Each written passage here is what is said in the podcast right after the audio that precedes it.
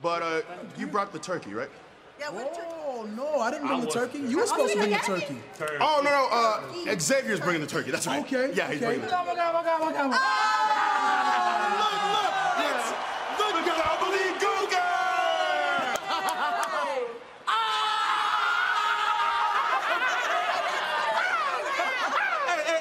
Hey, but forget about those 25 years of The Undertaker.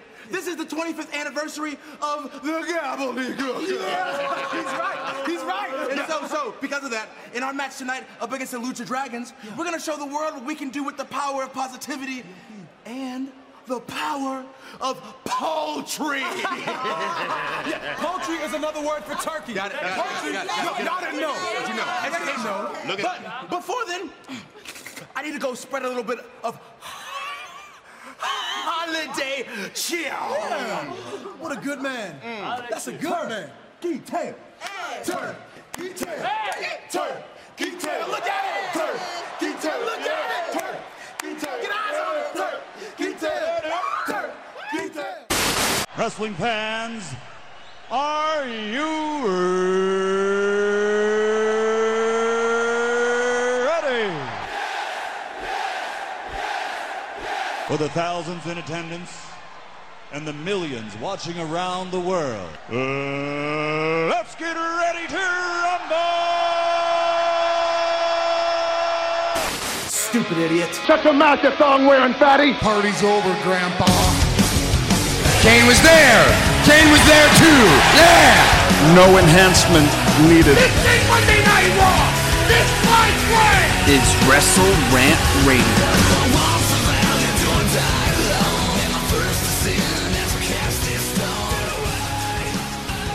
Happy Thanksgiving, folks. Welcome back to WrestleRant Radio for November 23rd, 2017. I am Graham G.S. Matthews. Hope you guys are having a great holiday. For those of you in the States, anyway. Beyond that, hope you're having just a great Thursday.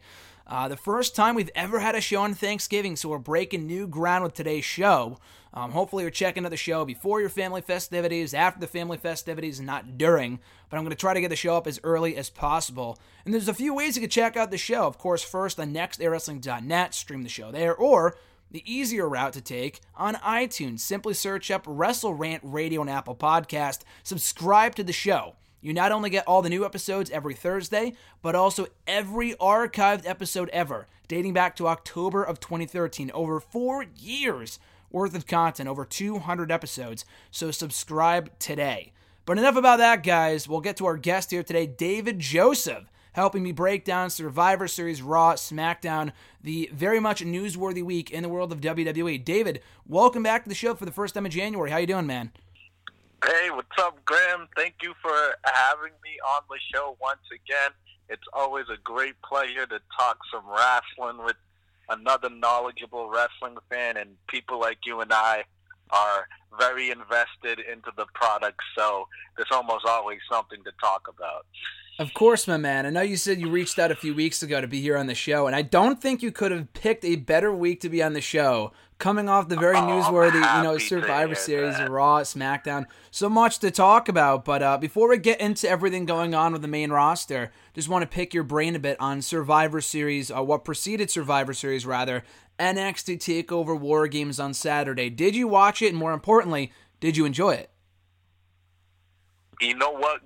I did watch it, and it's funny, it's funny that you said I couldn't have picked a better time, because once again, I'm happy to hear that, because you're right, there's so much to talk about, like preceding Survivor Series and the fallout and so on and so on, but more importantly, it's funny you asked me this, because usually I don't get to catch NXT takeovers live. Like, usually I'll catch them maybe like a few hours after it officially aired, and I'll try not to read spoilers, and I have to update myself after, binge watch it in some manner.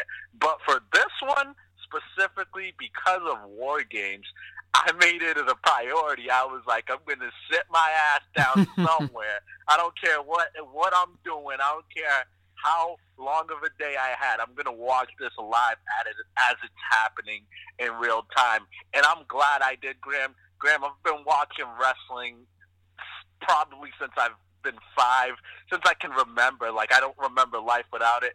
and I could honestly say this was one of the best pay-per-views I've ever seen in my life. And I think I can go as far as saying, despite this being, you know, still the PG era and it's still PG, it is one of the most physical and brutal pay-per-views I can remember in recent memory. Also, I think they really sold the brutality of the war game structure and the dangerousness of all men involved. Nobody left that match, you know, looking worse than the other. Everybody was elevated in some manner, especially the Undisputed Era. And I just love the Velveteen Dream versus Aleister Black. I almost think it's a toss-up between the main event War Games and Aleister Black versus Velveteen Dream of what was the match of the night. But it was a great event, top to bottom. Andre Cien Almas, a brand new champion, that was a legitimate shocker to me. Didn't see that coming either. So, yeah, the NXT TakeOver is awesome. Those guys get better and better. Well worth watching. I don't think we've had a single bad TakeOver in the last 3.5 years since we, you know, first started getting these NXT Live specials every few months, especially before the Big Four main roster pay-per-views. And like you said, one of the best shows, in my opinion, all year. A stacked card gradually got better and better, from the opener to the women's match to Velveteen Dream and Aleister Black, like you had said. In my opinion, one of the best matches all year, easily in the top 10 between NXT and the main roster. The main event was awesome. Almas and McIntyre putting forth a great effort, just an exceptional start, an exceptional show start to finish, and just, like I said, a great effort from all involved. You said you don't watch too much NXT. Is there anyone on the brand right now that you saw on this show that you would want to watch more of going forward?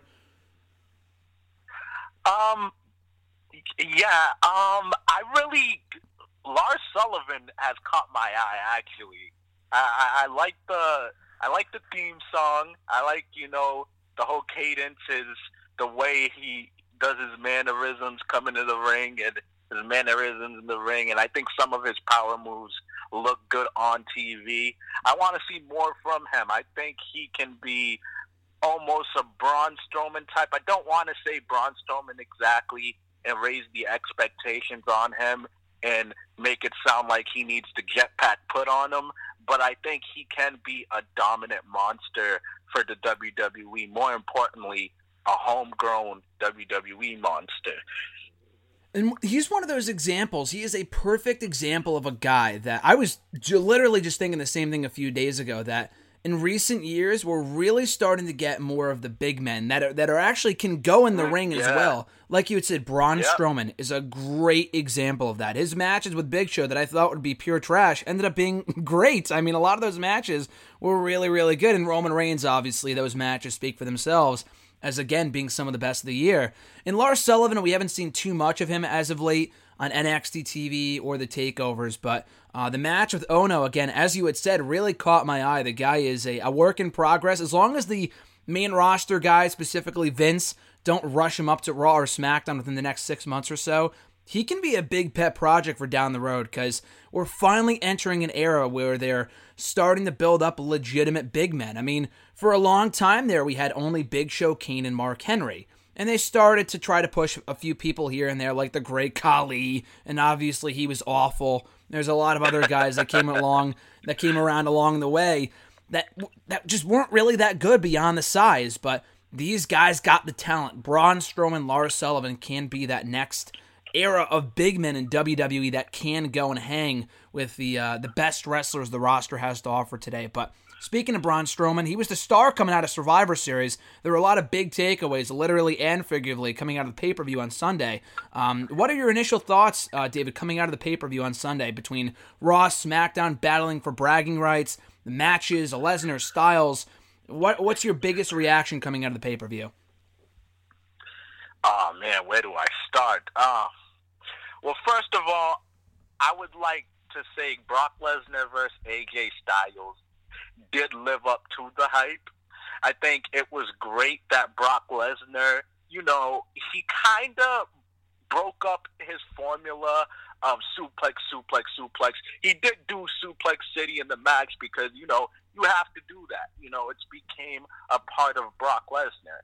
But I feel like in this match, he made a concerted effort to keep up with AJ Styles, mix up his moves and where he places his suplexes and where he places other moves.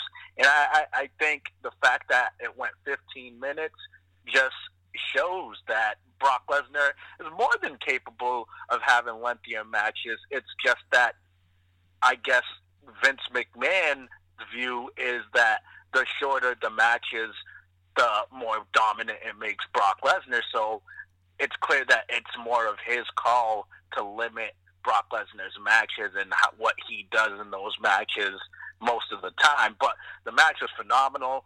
AJ Styles looked great in a losing effort. Like, that's not just kayfabe. He literally did look great in a loss.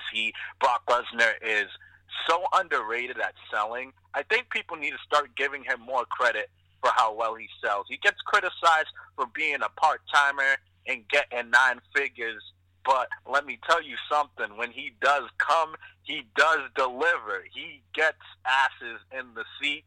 He gets interests in whoever he is facing, and he knows how to sell. He will sell for you if you bring it. He will sell for you if he sees that you are a top dog like him and that this match together with both components can make him and his opponent a lot of money. And Brock Lesnar is a great pro, and I think he really put over AJ even though he won. And to say the least, the match was a vast improvement over what we could have gotten from Brock and Jinder. I don't even want to entertain the thought of what that match could have been had that gone on as planned prior to AJ winning the WWE Championship a few weeks ago. But I said before the pay-per-view, this will be Brock's best match in years. And he's had a fair share of really good matches, not only just this year, but in the last number of years. I thought the matches with Samoa Joe were really good. The SummerSlam main event was great, I thought. The Braun Strowman match wasn't too good, but even the WrestleMania match with Goldberg I thought was a lot better than it had any right to be. But like you said with Styles and Brock Lesnar specifically, the selling there I thought was amazingly well done, and it's not often you see Brock Lesnar sell. Like you said, that Suplex City formula that's been done to death over the last 2.5 years, it's made his matches boring more often than not, but he gave AJ a lot of offense, which he did not need to do. I mean, if anything, you would have thought it would have been the other way around with Strowman. Strowman dominating Brock Lesnar, and he hit his finisher on Brock maybe 3 or 4 times in No Mercy. But beyond that, he did not sell a ton for Brock Lesnar did not sell a ton for him, and it was kind of boring. It was kind of a bit of a boring match as a result.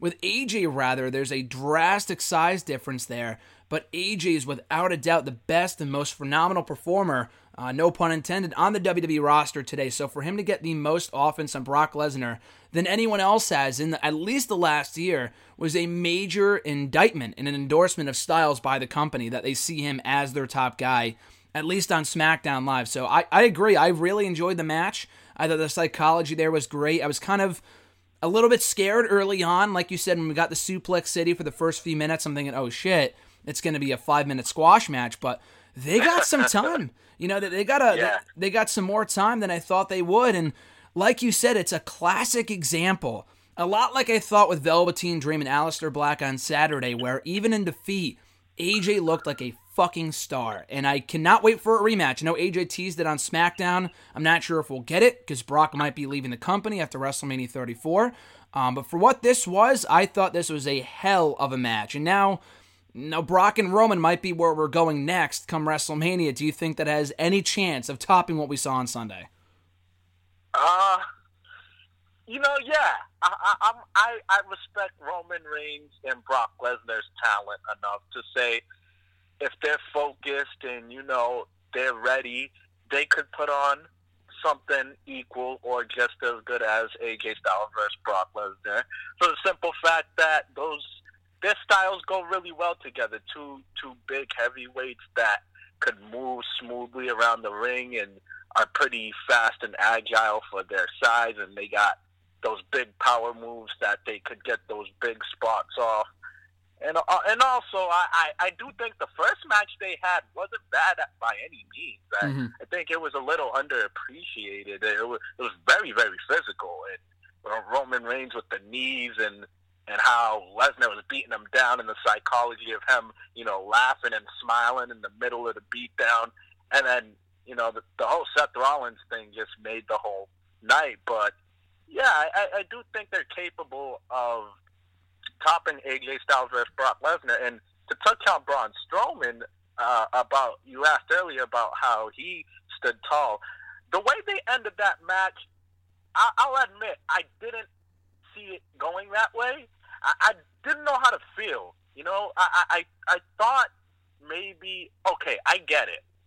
Glenn, you and I know Raw is the flagship show, et cetera, et cetera. It has the 25 years of history. The anniversary is about to come up. We get that. But one of the primary reasons why they made SmackDown live in the first place and they did this brand split again was to benefit SmackDown and to get SmackDown's viewership to increase. And with all those things being said, why? I know it's kayfabe, and I know at the end of the day it's bragging rights, and it doesn't really mean anything long term. But why make SmackDown lose ultimately? That was my biggest takeaway. I think SmackDown deserves to win overall, so the casual fan can look at it and be like, okay, SmackDown is not the B show, and SmackDown Live is live now, and it's not, you know, anything different from Raw. If anything, it really is the land of opportunity. We've seen a lot of guys benefit from the brand split mostly on SmackDown, so I just really thought SmackDown should have won more matches, and the Braun Triple H thing is intriguing. Well, on a related note, I think the biggest flaw that this pay-per-view suffered from was the fact that down the road, kind of as we got further along with the card and we can kind of see where it was going, it became predictable what matches would be won by whom. I mean, we all kind of figured Charlotte would beat Alexa and the Usos would beat Sheamus and Cesaro, but as we got into like the fourth, fifth, sixth matches, I mean, after SmackDown won 3 straight matches, with Baron Corbin beating Miz, Usos winning their match, and Charlotte beating Alexa, it was very obvious that Raw was going to win that next match, which was, I think, a flaw in some people's eyes. I didn't think it was much of a flaw with AJ and Brock, that it was always way too predictable. We knew Raw was going to tie it up, so the main event, it would be 3-3. That didn't really bother me, because like we had just talked about, the match was fucking phenomenal. I thought it was great. With the main event, and with Raw winning, I can see what you mean, and I do agree. Of the two, I mean, SmackDown was in a far better place a year ago, and it's well on its way to getting back to where it once was with AJ now as champion. It was in a rut for a long time with Jinder as WWE champion, in my opinion. Raw winning this one didn't really bother me as much as I thought it would, if only because SmackDown has a few outs, with Owens and Zayn costing them the win, or costing Shane the victory down the stretch in the final few minutes of the match. And also when you consider, I think Raw may have won more matches overall last year. It wasn't as big of a focal point. The biggest focal point last year was the men's 5-on-5 elimination tag team match, which was won by SmackDown. And the record does show, not that it really matters 10 years later, SmackDown did beat Raw on back-to-back occasions at the 2009 and 2010 bragging rights pay-per-view, and maybe even the SmackDown and Raw Survivor Series match they had back in 2005. So more often than not, SmackDown has gotten the better of Raw. It's not a rare thing that SmackDown gets the better of Raw. It's happened more often than not in the last year. So Raw getting their win back from last year didn't bother me too much, because I figured Raw would win, and they also put the stipulation in place that if Raw lost, Angle would be fired as GM. So thankfully that's not the case. My biggest problem with the match, I thought, was the fact that it came down to who it did. So we had John Cena in there, Randy Orton, and I like Kurt Angle, but should he have lasted till the end? That's questionable. Triple H and Shane McMahon, 5 guys straight out of 2002, ending the 2017 Survivor Series pay-per-view. You could have thought you could have gotten a DeLorean and gone back to 2002 and it wouldn't have been any different. So at the end of the day, the biggest takeaway from this pay-per-view for me is that whether it's 2002, 2013, 2017, it doesn't matter what year it is, it's all about the authority. And we didn't have the authority there for a while earlier on this year coming out of WrestleMania, because Triple H took time off from TV, Stephanie did too, and it was a great time for Raw because they weren't opening every single friggin' show. But at the end of the show, I know Triple H and Braun Strowman, he got a bit of a rub from being in there last, and he was the one who really shined, which is great, but it doesn't, I don't know, it kind of left a sour taste in my mouth that it was Triple H who ultimately picked up the victory for Raw. Not really the fact that Raw won, but how it happened was what really bothered me. Yeah, Graham, that definitely left a sour taste in my mouth as well, because, listen, I get it. Maybe that was Triple H's call. Maybe that was Vince's call. But whoever's call it was questionable for the simple fact that it's just Triple H trolling in a sense, because we know it's no secret that the internet wrestling community primarily looks at Triple H as the guy who has stopped people's pushes or screwed CM Punk over and held Daniel Bryan back. They look at him as the guy who buries indie talent. He's developed a reputation for harming people backstage and stepping on some toes. So it just screamed like, oh, let's get all the fans to think Triple H wanted his, had to get this win for himself to, make his inflated ego even bigger. And it just seemed like they were just playing to that stereotype, that internet stereotype that's developed too much. And it could have been way better. My initial thought was, first of all, Jason Jordan would get involved in some manner. I think the match and how the storyline went called for him to make some type of appearance. And maybe, I don't know, get Triple H eliminated, if anything. So, it threw me off. But at the end of the day, they did have me interested with the Braun Strowman interaction. So we're going to bounce around a bit from Raw, Survivor Series, SmackDown, and we'll get to the Triple H Braun thing in a second, because I do want to ask you about that and feature matchups for Triple H, whether it be with Braun or Kurt Angle, but... It was also teased between last week and at the pay-per-view and this week's Raw that Triple H and Jason Jordan have a bit of a beef. But at the same time, and this has been a pretty popular point of discussion for quite a few months now, with Jason Jordan. I mean, it's pretty apparent now more than ever. The guy's not going to get over as a babyface, at least not this way. I think as soon as they announced him as Kurt Angle's son, quote-unquote, that killed him right from the get-go. And it didn't help that from that point forward... He didn't win many major matches while a single star for a long period of time there. And beating Elias in a guitar and a pole match hardly counts. So coming off of that, they need to turn the guy heel. And it seems like that's the direction they're headed in, based on what we saw on Raw this week. We saw him in at least 3 or 4 different backstage segments with him complaining and wanting to get out of the match, and wanting to get out of the match with Braun Strowman, and all these other different things. What do you think of the approach they're taking currently, David, with Jason Jordan, and how would you handle his push going forward? Jason Jordan absolutely does need to turn heel. It's wrestling 101, it's a no-brainer. When you see a guy getting boos, with the exception of people like Roman Reigns and John Cena, when you see an up-and-coming talent that hasn't yet solidified himself, that hasn't completely found his voice on the microphone, you see people hating on him, embrace the boos, turn him heel, and give them even more of a reason to, buy tickets to boo this guy out of the building and see this guy get beat up. I think he definitely, desperately needs that heel turn. And my thing with him is I feel like there's a little confusion with what direction they want to take with them. Do they want to make him the guy who's spoiled and gets by because he's Kurt Angle's quote-unquote son?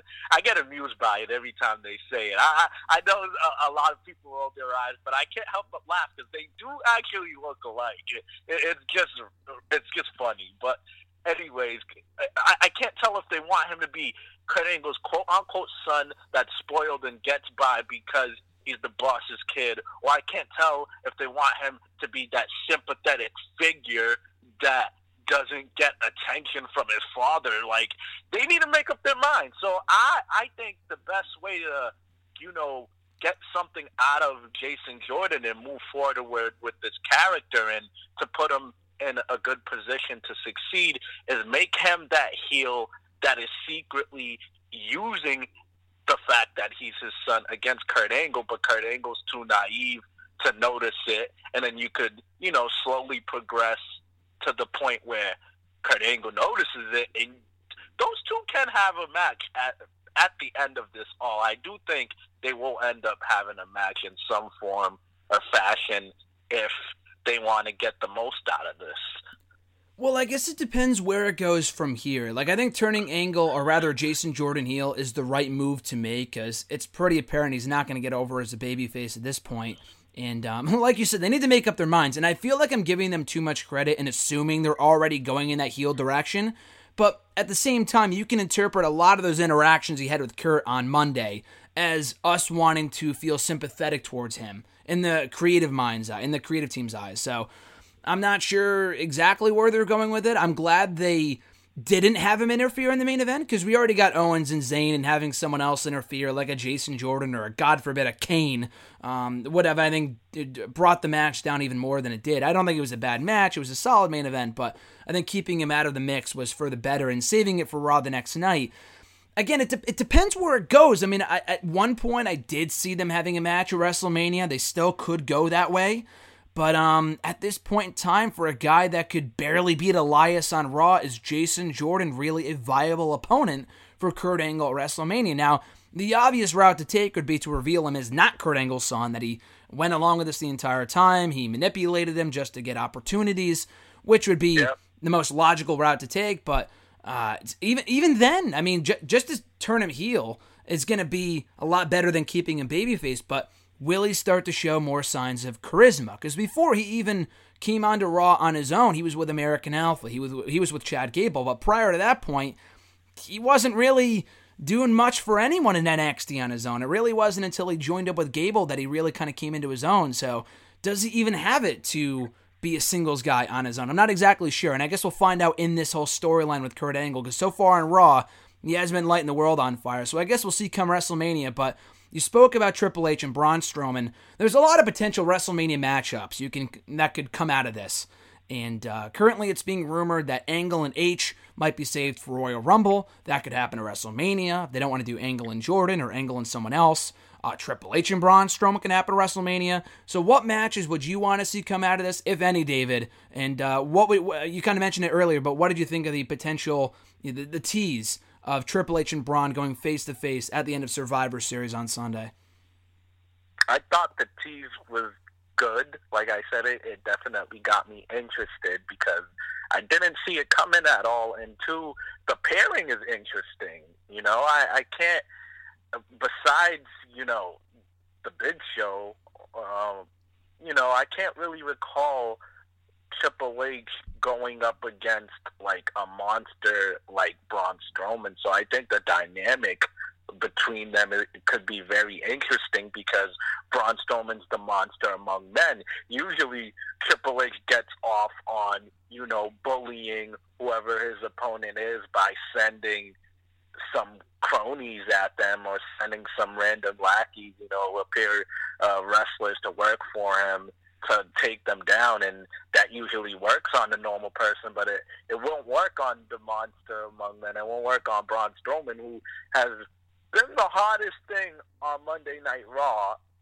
in a long time. Like, he's been probably the hottest act for the past year or so, and I see Triple H and Braun Strowman as a better match at WrestleMania than Kurt Angle versus Triple H, for the simple fact that Kurt Angle versus Triple H is better suited for a Royal Rumble, in my opinion. So I say use that match for the Royal Rumble, because two guys that fought in the Attitude Era countless times come back past their primes.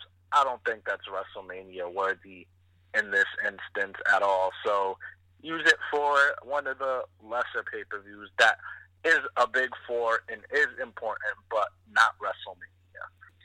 I like the idea of that. I mean, having them go one-on-one at all, is it a bad match? No, but whatever interaction we saw with them on Sunday it just wasn't too promising for a feature one-on-one match. I mean, Angle can still, you know, he could still go, and I like Angle a lot. I mean, having him return to the ring at all is cool, because at one point it looked like he wouldn't even get cleared, because the guy's had so many injuries. He's 40-something years old, but he did, which is great, but he's not going to be the Kurt Angle of old. He's not going to go in there throwing suplex after suplex after suplex. He's going to do his own thing at his own rate, and I don't really know if a style like that is going to mesh well with Triple H's, who... I'm not saying I'm a Triple H hater, but he's another guy who's got to be in there with the right guy, and the right story has to be told. Him and Kurt Angle, I'm not exactly sure that'd be a great match. I'm not even sure if Triple H and Braun would be a masterpiece, but on the bright side, at least if that match happens at WrestleMania instead of Triple H and Kurt, it gets Braun in a big match at WrestleMania. The same guy who was on fire, you know, early on in 2017 at the onset of this year, and he wasn't even on the main card of WrestleMania. He was in the friggin' Andre the Giant Memorial Battle Royal and tossed out halfway through. Like, that guy deserved a lot more then. He deserves a lot better come WrestleMania 34. So we'll see how it shakes out in the months ahead. We still obviously have 3, 4, 5 months till WrestleMania. But it's not a bad match to do, because if nothing else, it's a fresh match, and it gets Braun in a marquee match at the top of the card. But there was a lot to talk about, you know, coming out of Survivor Series with all that, and Brock and AJ, we kind of talked about that. Another big moment, one thing worth talking about was Asuka's showcase, and by and large, she's been used pretty well so far in the main roster. Having her emerge as the sole survivor in that women's elimination tag team match was absolutely the right call, eliminating Carmella, then Tamina, and then lastly Natalya. Was the right call to make with Asuka to maintain not only her undefeated streak, but give Raw the win and really just book her properly. So what were your thoughts on the match, David? It wasn't the greatest match, but I want to get your thoughts on it and Asuka's progress so far on the main roster. I think Asuka is going to be all right. You know, I know a lot of people always have their fears when an NXT call-up goes to the main roster, because there are a lot of times where, you know, a talent comes from NXT and they go to Raw, SmackDown, and it's not exactly like their run was in NXT. It's a wider audience. There's more eyes and ears, and you know the pressure is a little, you know, more hot and higher. So, but with a talent like Asuka, the sky's the limit, no matter what.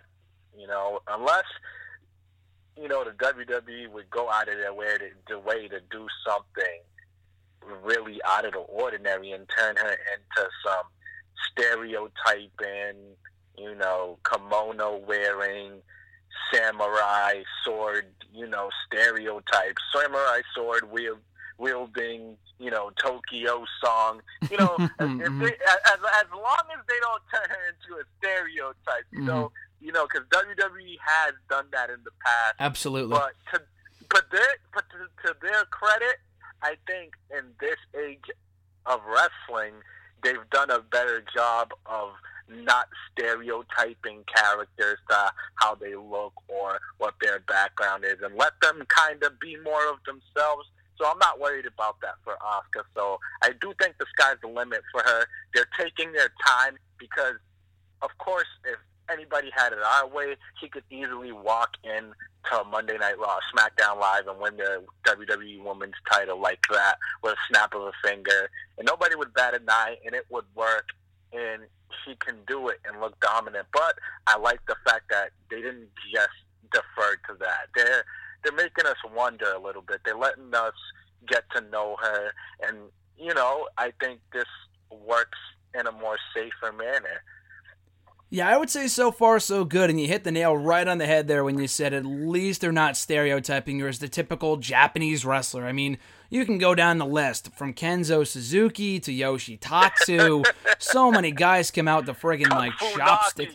Funaki, oh my god. Kung Funaki, as fun as that character was, that was racist. That would never fly today. Kung Funaki, are you kidding me? At least they're not doing that with Shinsuke Nakamura or Asuka or Hideo Itami or Akira Tozawa. At least they're not coming out with the green mist and shit like that. Yeah, that is, they're doing better. They're doing better at that. I mean, there's some stuff, obviously the company has its flaws, but we gotta acknowledge and appreciate the fact they have done well so far. I mean, Nakamura, say what you will, should he be higher up in the card? Absolutely, but the guy's not coming out with friggin' like chopsticks and shit like that. I mean, at one point it's like, oh, that's ridiculous, why would they ever do that? It's like, you know what? They would have many years ago with a Funaki or a Yoshitatsu and bowing, and the guy didn't know English. It's like, oh my God, that's terrible. You know, so they're getting better with that type of stuff. I think Asuka, I agree, will be just fine. But we'll talk more about the NXT call-ups in a bit. But after the new debuting trio of Paige and Mandy Rose and Sonya Deville attacked Alexa Bliss on Monday's Raw, do you think, and I thought it was a shoo-in that Asuka and Bliss would be, a guaranteed matchup for the Rumble or before that. What do you think the next step is for Asuka? She just squashed Dana Brooke on Raw, but Alexa Bliss seems to be busy with Paige and that trio that she has of hers. Do you think the Raw Women's Championship is the next step for Asuka on Raw? No, actually. And originally, had you asked me this before Monday Night Raw, I would have told you yes. But now that Paige has came back with such fire and such unpredictability, I think you almost, I don't want to say they have to give her the championship, but I think it calls for giving her a championship in order to reestablish some type of relevance and dominance. I think with the storyline they seemingly are trying to establish, like she's back, she's revived, and she got back up now, I think it would be only right to give her the championship right away, because I like Alexa Bliss a lot. I have nothing against her as champion, but Graham, I don't know about you, but that trio of Sasha Banks, Bayley, and Alexa Bliss, the definition of still right now. So I think you need to just get the belt off of Alexa Bliss and give it to Paige. I think you have to. I mean, when you look at the current landscape of the Raw Women's Division, they have a lot of talented women. Alexa Bliss is great. She's been the MVP in my eyes of the women's wrestling, not only of just Raw, but SmackDown too, of entire 2017. She's a 4-time women's champion. But you mentioned it right there. She's already exhausted every possible feud on Monday night. She's beaten Sasha multiple times. She's beaten Bayley multiple times. She's beaten Mickie James multiple times. And she's done a great job as champion.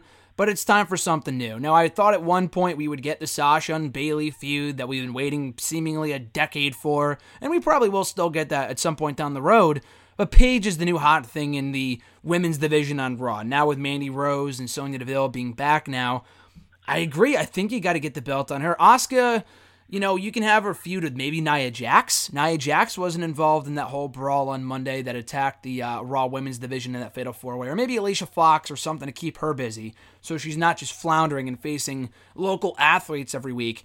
But we might as well talk about it now. I love the return of Paige. I mean, it's been a long time since we've seen her on Raw. And that year and a half off from TV was definitely the best thing that could have happened to her. Because before she left, obviously before she got hurt and all the other shit happened with her and Del Rio and the suspensions, blah, blah, blah. Before all that, she was doing nothing. Absolutely nothing. When she first got called up, the AJ Lee stuff was okay. But beyond that, she went on to do absolutely nothing. I mean, 2015, what'd she do? Team PCB and face Nikki Bella a million times? Like, Paige was an afterthought by that point. In 2016, forgot she was even on the roster. She's changed between face and heel so many times, it was hard to even care. But that year and a half from TV, she got a huge reaction when she came back. It was absolutely the best thing that could have happened. And not only is she back by herself, she's back with Mandy Rose and Sonya Deville, two women that we really haven't seen a ton from in NXT, which I think is great because they're not established. And we can kind of learn more about them on the main roster, and Paige can protect them in this stable if they're not all that good in the ring yet. So I love this idea through and through. We'll talk about the SmackDown one later on in the show, but for the Raw Women's Division right now, David, what were your immediate thoughts coming out of Paige's return and the debut of Mandy Rose and Sonya Deville on Monday night? Are you in favor of the new stable? I'm definitely in favor of this new stable. Stables are powerful tools in professional wrestling. Like, we've seen it with Evolution. Triple H elevated Randy Orton and Batista to future world champions and even brought relevance back into an older Ric Flair. And we've seen this in DX, the Nation of Domination, the Shield, guys just learn how to elevate one another, or, you know, help the guy next to you look better than he may be, and learn how to hide each other's weaknesses and stand out even better together. So I definitely think this helps all three women tremendously. Immediately, had Paige just walked down the ring and just attacked those women by herself, nobody would be talking about it much. But for the fact that she brought these fresh, attractive, you know, badass women that are doing some nice moves, those moves were pretty nice to me. I liked the moves that I saw from each one of them. Obviously, Paige, it was nice to see that move. It's been a while since we've seen that move. But I think this stable is going to do tremendous for each woman involved. And I think once you give Paige that women's championship and those two are by her side and, you know, in a program with her and helping her win, and that's going to elevate their stock for when they obviously eventually decide to split and do their own thing. Especially Mandy Rose. I think that she has like that it factor that they tend to go for in women. So, and I also like I'm drawing a blank on her name. The other girl. Sonya Deville. Sonya Deville, yeah. I knew her from the Mae Young Classic, but didn't completely have her name on the top tip of my tongue. But yeah, I think it'll do good for all the women. Oh, that's not the same. Are you talking about the woman that advanced to the finals in the Mae Young Classic? No, wasn't Sonya Deville in the Mae Young Classic? Right? I don't think so, but she has been in NXT recently before, so you might be just mixing up the two. As long as you're not thinking that she's Shayna Baszler, that's all. No. I know Shayna Baszler. Okay, yeah, some people... Well, I mean, the thing is that there's a lot of similarities there between the two MMA gimmicks and stuff. I could see why people would get it mixed up. I know, obviously, you didn't get that mixed up, but some people would, so I'm glad... I mean, I guess it depends what they do with Shayna Baszler. It's been rumored that she signed to the company a few months ago after the Mae Young Classic, and...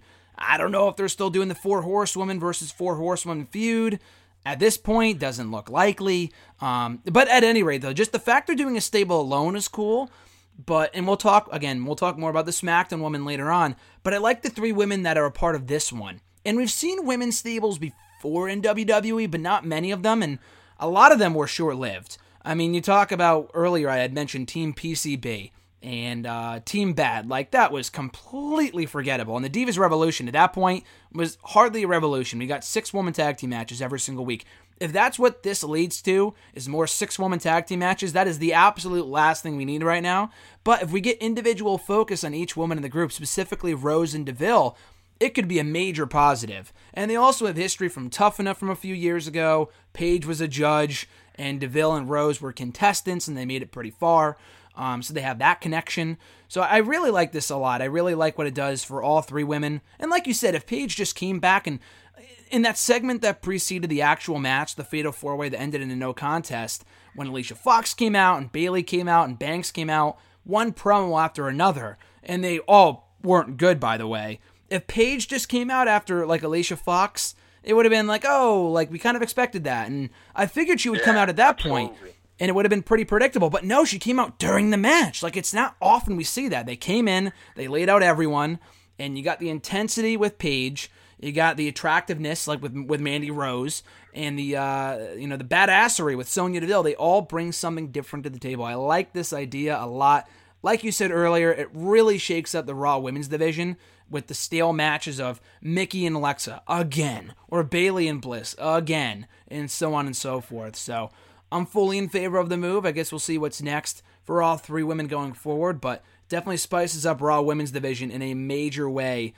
Going back to Survivor Series real quick, one thing I forgot to talk about was in that main event, we had Kevin Owens and Sami Zayn, like I had mentioned earlier, I just briefly alluded to, interfering in that main event, costing Shane McMahon the victory. They got their comeuppance on Tuesday's SmackDown in the form of the New Day, beating the New Day in that Lumberjack match, and still teasing tension with Daniel Bryan and specifically Shane. And we've got Clash of Champions coming up. The main event is already set, AJ Styles versus Jinder Mahal for the WWE Championship, but I was wondering where they might be going with this. Do we get KO and Sami versus Shane and Randy Orton, who Kevin Owens will be facing next week on the show? Where do you think this whole angle is headed, David, with Shane and KO and Zayn and maybe even Randy Orton come the pay-per-view coming up? It's hard. It's really hard to tell right now for the simple fact that I don't know if you've been noticing, but it seems like they're kind of teasing dissension between Daniel Bryan and Shane McMahon. Mm-hmm. Like, I don't want to say that they're going to turn Daniel Bryan heel, because I don't think you should, and I don't think you can, because nobody would want to boo him. And Shane is pretty beloved himself, so I don't quite get where they're going with that route, because it seems like they're disagreeing a lot more. And you know, I can't help but get that feeling that something's lurking between that relationship dynamic, but I don't know who does what or what happens with who. But at the same time, with the Kevin Owens feud, I don't see any more you can do with it other than maybe Shane McMahon versus Sami Zayn. I don't want to see Shane McMahon face Kevin Owens again, and a tag team match would just be corny to me in some ways, for the simple fact that it would just be insert a partner with Shane for now just to face those two. So I think maybe Shane McMahon versus Sami Zayn could be the next thing you do. Yeah, that could be a possibility. I mean, they got to set up something quick. I mean, unless we get Owens and Zayn again versus New Day at the pay-per-view, which wouldn't make too much sense because it just main evented SmackDown and the heels won relatively clean. I guess you could do that again, but yeah, Shane and Zayn, or you could save it for the Rumble. We already had Owens and Shane at the Hell in a Cell pay-per-view, so I don't really want to see a rematch between them one-on-one. And Orton really has nothing going on right now. Shinsuke Nakamura's got nothing going on right now, and we've seen Owens and Zayn versus Nakamura and Orton before, so maybe they do a rematch. I'm not exactly sure. It is intriguing. But what's more intriguing, like you said, is that dichotomy there of the relationship between Shane and Daniel Bryan. And they have been seemingly teasing tension, which I'm not a big fan of, and we might as well just address it now. Just the over-reliance on authority figures in the company. Now, having commissioners and GMs is fine, as long as you just don't, you know, just shove it down our throat like they have been recently with Shane and Bryan. And I thought Shane and Bryan were a great combo for SmackDown when they first premiered the show, and they have been over the last year, but having them tease tension is like the same thing what we've been seeing on Raw for essentially since the brand split was brought back between Stephanie and McFoley, now Stephanie and Kurt Angle and Triple H now. It's the focal point of the show, and it just completely takes away from every other guy on the roster. So I got that same feeling, too, that it might look like we're getting a Daniel Bryan heel turn, which is interesting, I'll say that much, but who's really going to boo Daniel Bryan? That's, like, the real key here. Now, he didn't fire KO, he didn't fire Sami Zayn like we all thought that they might, or that Shane had teased earlier on in the show, but he did give Orton a match next week with Kevin Owens in the main event of the show, so I guess we're going to have to see how it plays out. They don't have too much time before the next pay-per-view. There's not a lot of matches set in stone for that show except for maybe the championship matches. And we do know for a fact every championship will be up for grabs. It's a Clash of Champions show after all. But it's really time will tell, I suppose, in terms of how that kind of plays out in the coming weeks. But I do want to talk about, speaking of SmackDown, the other women's trio that debuted this week on WWE TV, consisting of Liv Morgan, Sarah Logan, and Ruby Riott attacking Naomi and Becky Lynch backstage before crashing the SmackDown Women's Championship matchup between Charlotte Flair and Natalya, attacking both women and making a major statement. Now, it's cool to have fresh blood on SmackDown. That was long overdue. I really thought the Peyton Royce and Billie Kay, the iconic duo of NXT, were a shoo-in to show up on SmackDown. Wasn't the case, unfortunately.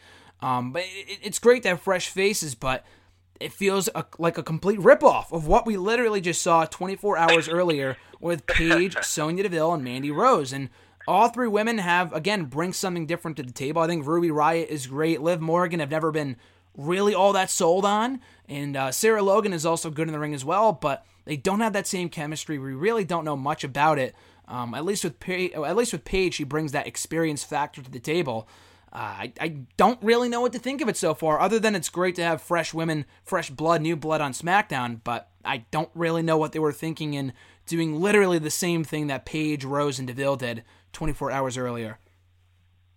Yeah, you almost literally took the words right out of my mouth. That was exactly my take on the situation. Like, yes, hooray, I'm glad there is fresh blood in the women's division. Both divisions needed some new blood and some new talent to go around to get more variety into the product. But, however, it just seemed lazy. Like, oh, Raw did it. Let's do it here on SmackDown Live, too. I see the most potential in Ruby Riott. I like what I saw from her in NXT. I think she stands out a lot. And in a very visual business like professional wrestling, it's really good to have that trait, you know, whether it's your size or something on your skin or a certain hairstyle or whatever it is to help you have an aura or a presence that isn't like the next person, that's a good thing. And I think the sky's the limit for her. But the other two women, I want to see more from them. I want to get to know them. That's what I hope to see for the most part for both the new SmackDown women and the new Raw women, is them giving us an opportunity to know who these women are and why they are the way they are, and just explain the character. Use some vignettes. Use some, skits. Use some promo. Give them some microphone time, Want to get to know these women a bit more. To me, that was the biggest problem they had with the Divas Revolution, quote-unquote, when they first started doing it in the summer of 2015. Again, it was great to have Charlotte, Becky, and Sasha on Raw, but they gave us no time to get to know each woman. So during that period of time, Charlotte was not a good babyface at all. No one bought into her as a babyface whatsoever. Sasha Banks was just kind of there. She was kind of a background player for a long time in 2015. And Becky Lynch, the same thing. We really didn't get to know much about her, so no one really gave a shit for a long time. Up until 2016, when we finally got that three-way involving all three women in time for WrestleMania 32. Beyond that, we really didn't know much about these women early on because we had no video packages, no sit-down interviews, and hopefully they just don't have these women come in every week and attack people, because we've seen it before. We literally just saw it a few months ago when they had the welcoming committee with Natalya and Tamina and Carmella, another stable that had no chemistry at all, and we really knew nothing about why they were together. And we're going to get another six-man tag team match, another six-woman tag team match, rather, a Clash of Champions. Like, that doesn't interest me. We've already seen God knows how many Fatal 5-ways, Fatal 4-ways, Triple Threats, and all this other stuff with the women on both Raw and SmackDown. I'm ready for a one-on-one feud. And it doesn't look like we're headed in that direction. Like, if we got Charlotte and Ruby Riott for the title of the pay-per-view, that would be cool. But to me, it looks like we might be getting Becky, Charlotte, and Naomi versus friggin' Ruby Riott, Sarah Logan, and Liv Morgan. And we're really going to see how it's going to, how good these women really are. Again, like you said, Ruby Riott, great look. It's different from any other woman on the roster, which is great. She's got charisma. We saw that in NXT. She'll just do fine. She'll do just fine. Sarah Logan, I know she's a good wrestler. She was in the Mae Young Classic too. But I don't know anything about her, so we'll see how she fares on the main roster. And Liv Morgan, again, it's just in my opinion, she's not good all that in the ring at all. So I guess we'll see how she does with the women on SmackDown, if she can learn from them, or if she'll end up like Dana Brooke, who is just floundering in Raw right now because she sucks in the ring. But it is interesting. Like you said, bottom line, at least we get new blood on Raw and SmackDown with the women. But also on SmackDown, we got some more new blood in the SmackDown tag team division with the Bludgeon Brothers, Harper and Rowan. They're no longer Luke and Eric. They have since dropped their first names. The Bludgeon Brothers making short work of the Hypros on Tuesday in very dominant fashion. What were your initial thoughts, David, on the re-debut of Harper and Rowan on Tuesday night? I like it. In fact, I love it. If I had it my way, a talent like Luke Harper would be in the upper mid-card to main event. I understand that, but at the same time, as a fan and as, someone who carefully watches professional wrestling, I understand that, not everybody's going to rise above at the time you want them to. Not everybody is going to be pushed at the same time or at the time you might think.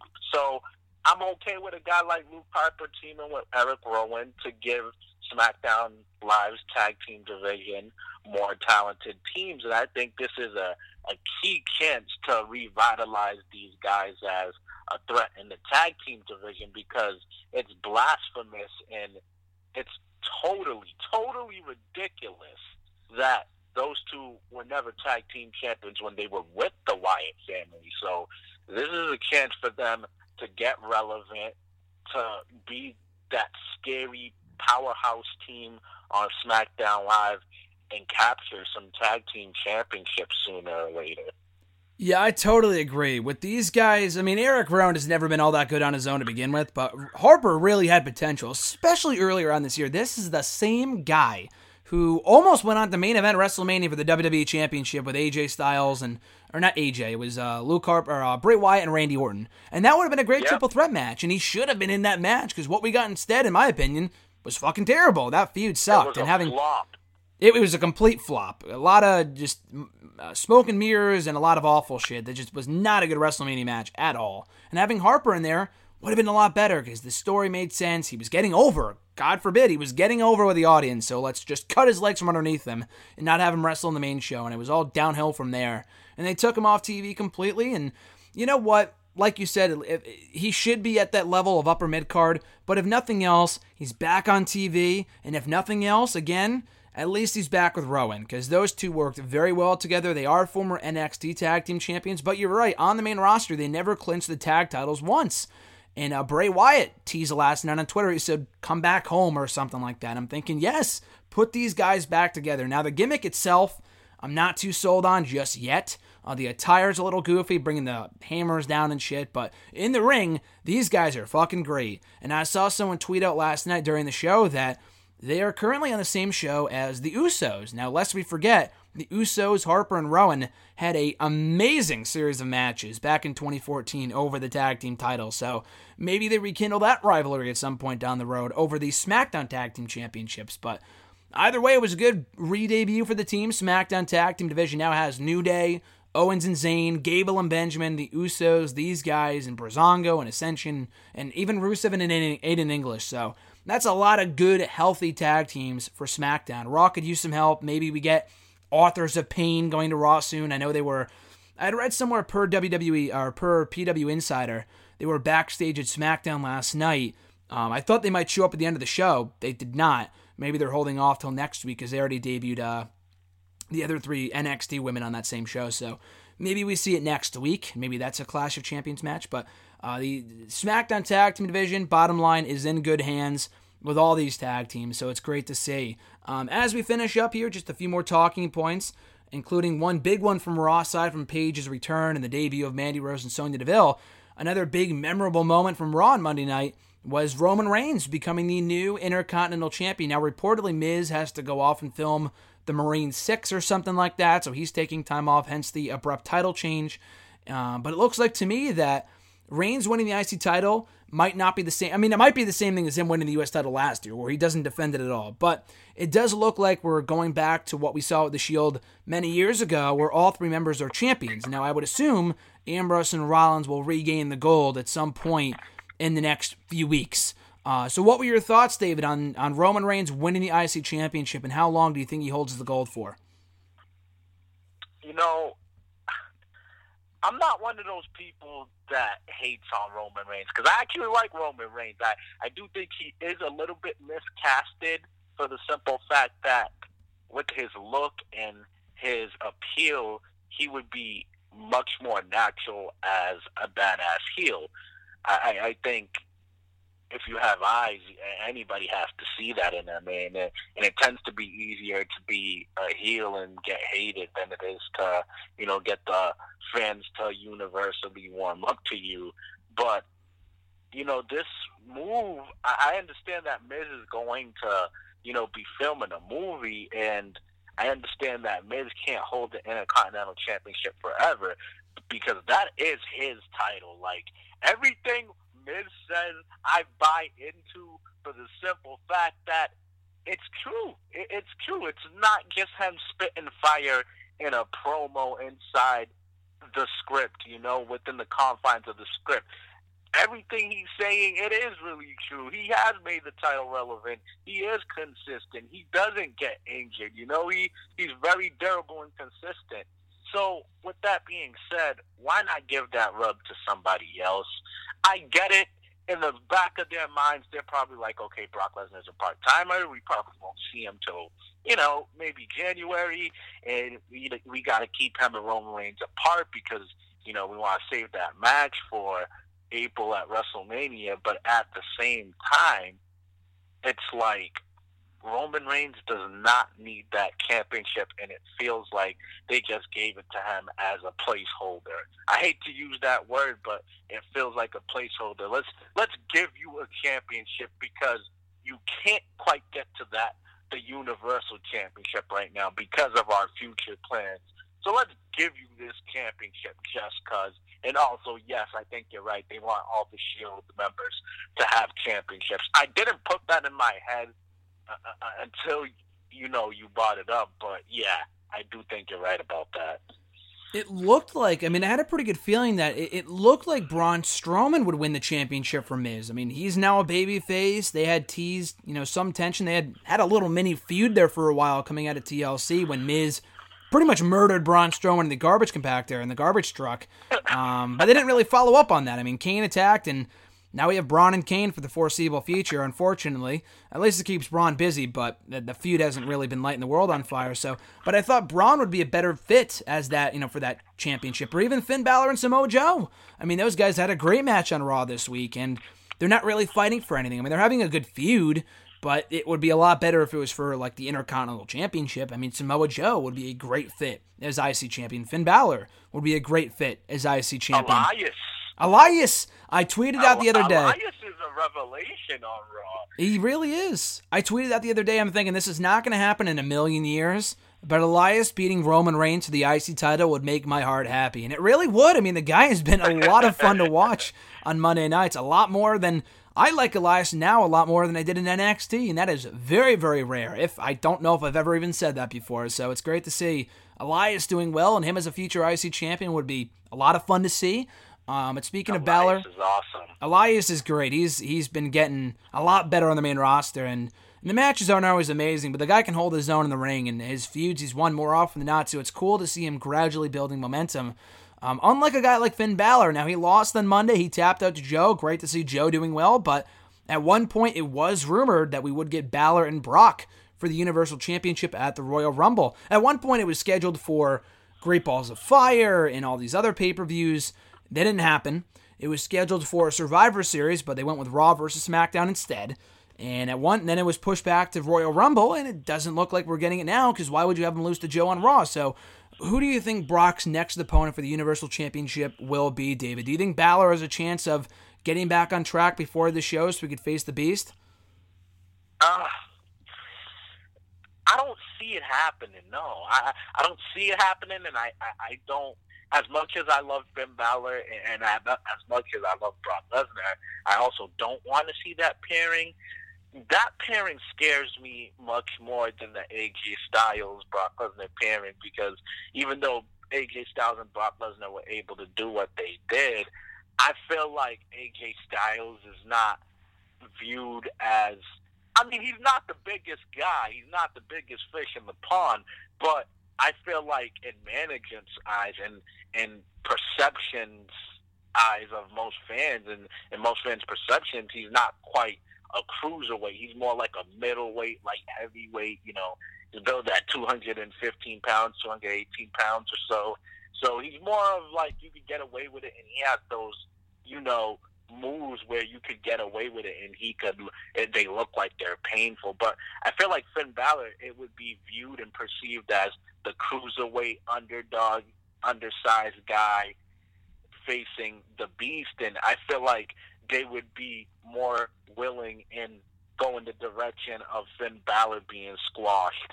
And I'm afraid of that if he faces Lesnar, so I wouldn't want to see it. I think for Lesnar, it's tough to say because, you know, they want to keep him away from Reigns. We've seen him face Seth Rollins. Him and Dean Ambrose could have been a classic, but they squandered it. I never quite get what happened with that. But if they were somehow magically revisit that the Dean Ambrose and Brock Lesnar, that would be something unpredictable and creative. And yeah, I think Dean Ambrose could be a very suitable opponent. Obviously, we know he can't win, but I just hate how their first program together went, and I think they're better than that. Both of them are definitely way better than that they showed in their initial storyline. I enjoyed the storyline, just the match wasn't as good as it probably should have been. I mean, I enjoyed the match, too, to an extent, but yeah, I completely agree that they probably had a lot more in the tank than what they delivered at WrestleMania. And Ambrose is free, I mean, unless they regain the Raw Tag Team title soon, and he could be a viable opponent for Brock, him, or Seth Rollins. Hey, they could do Brock and Roman at the Royal Rumble. I highly doubt it, but you never know. That's I guess what I would prefer. You know, I would rather have it at the Rumble. Just get it over with there. Yeah, absolutely. I would rather that. While we're talking about Brock Lesnar's possible opponents, I gotta ask, because it's been floating in my mind, and I've never asked somebody out loud. Before he had his unfortunate injury, do you feel like Big Cass would be an opponent, a viable opponent, and a realistic option to throw at Lesnar before this injury? Because, I don't know, I can't help but get the feeling that they were thinking about at least letting him go against Lesnar. Because if you recall, the first time he beat Enzo in Big Show, he went on Raw Talk and said, I deserve to be Universal Champion. I deserve to get the Beast. And they never really acknowledged it too much on TV. They acknowledged it a little bit, but a few weeks later, he unfortunately got hurt. So would you buy into him when he comes back? He got a lot of ground to make up, unfortunately, but sometimes absence makes the heart grow fonder, and time off was your biggest best friend, as we see with Paige. So what do you think about Big Cass possibly ever facing Brock Lesnar? That's not a far-fetched idea. I mean, now that you mention it, there's a pretty good chance they were probably looking at that happening at some point between, SummerSlam and WrestleMania 34. Maybe it was going to be on a B show, who knows, but you know what? It could have happened. I mean, they were protecting him a lot. I mean, he squashed Enzo a few times. He beat Big Show of all people, which is not an easy feat at SummerSlam. Now, would he have been ready? I don't think so. I mean, the match with Big Show was pretty bad, and I like Big Show, but Big Show just had a great match with Braun Strowman, so it's not like Big Show doesn't have it anymore, and Big Show's not a great wrestler per se, but the guy can go with the right opponent, and him and Braun worked well together. Big Cass, not so much.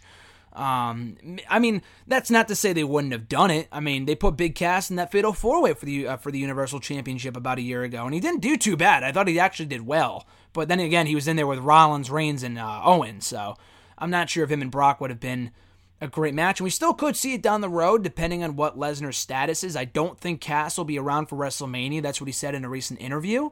And Lesnar might even be gone by that point. But you better believe that it's going to be a big deal when he comes back. Not because he's ready, but because the company wants him to.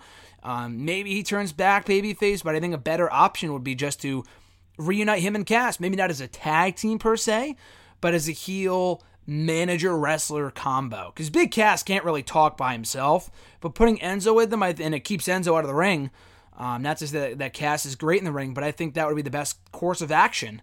And maybe at some point, and Brock's not really a face or a heel, he's just Brock fucking Lesnar, so you could do the match.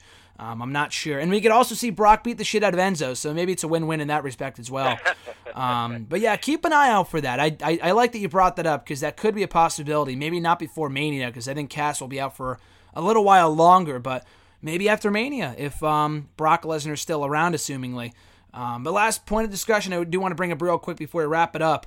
Hideo Itami last night. This kind of flew under the radar last night, but it was announced on 205 Live he is Cruiserweight Division bound on the main roster. Finally, after 3 years, Hideo Itami's coming up to the big leagues on Raw and SmackDown, specifically 205 Live. Now, a lot of people have been just pooping on the idea of him joining the Cruiserweight division, which I get, because 205 Live, it's not bad, but no one cares.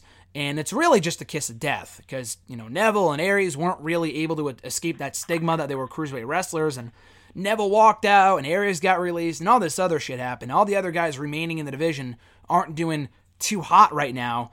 But you know what? The guy was doing nothing in NXT. He's been down there for 3 years. And if he wants to go back to Japan, at least he could say he wrestled on Raw and on the main roster before leaving. So I want to get your quick 2 cents, David, on Hideo Itami heading to 205 Live in the coming weeks.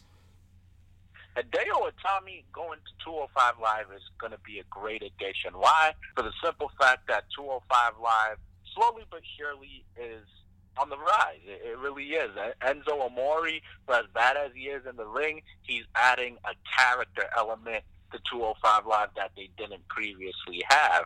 And, you know, Jack Gallagher turned heel. That's another character that, you know, kind of establishing. And then I hear that Neville and WWE are in the works of talking things over. So if he comes back, that's another character. And they're slowly establishing characters. Like, if these guys are just jumping around doing amazing moves, no one cares. We need some characters to love and some characters to hate. So they're slowly but surely doing that. And I think Hideo Itami going to 205 Live is going to give them another character to work with.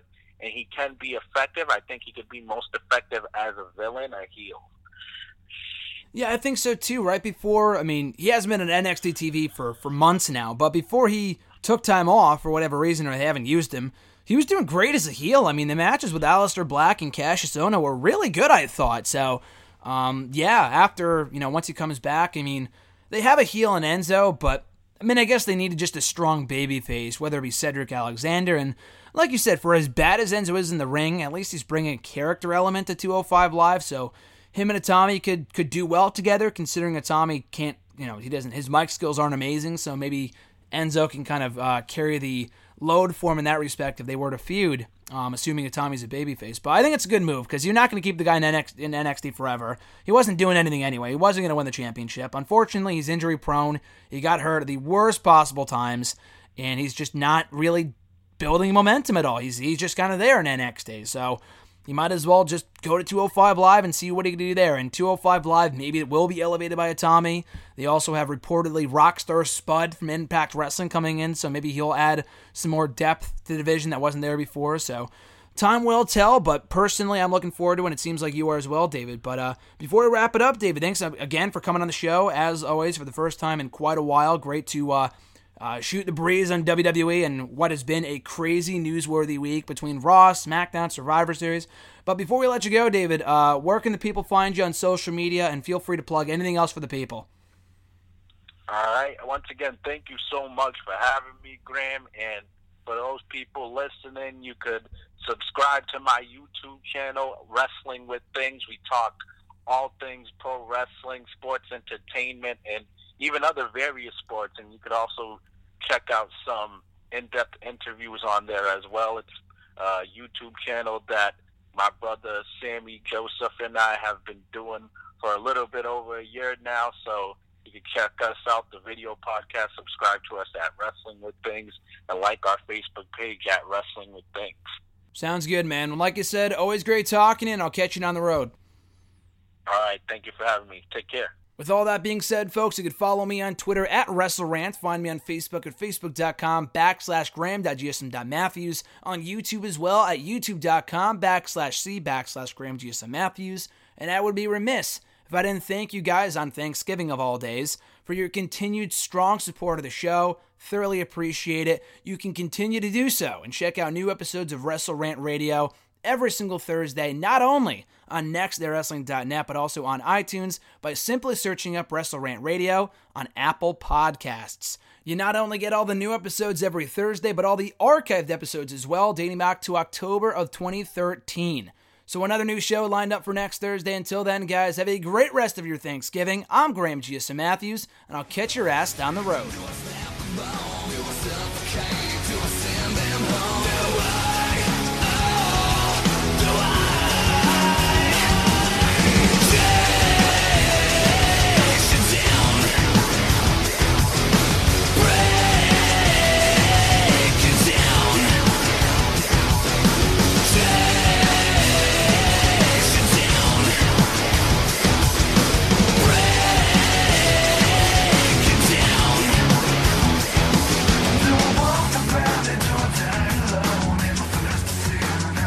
Yes,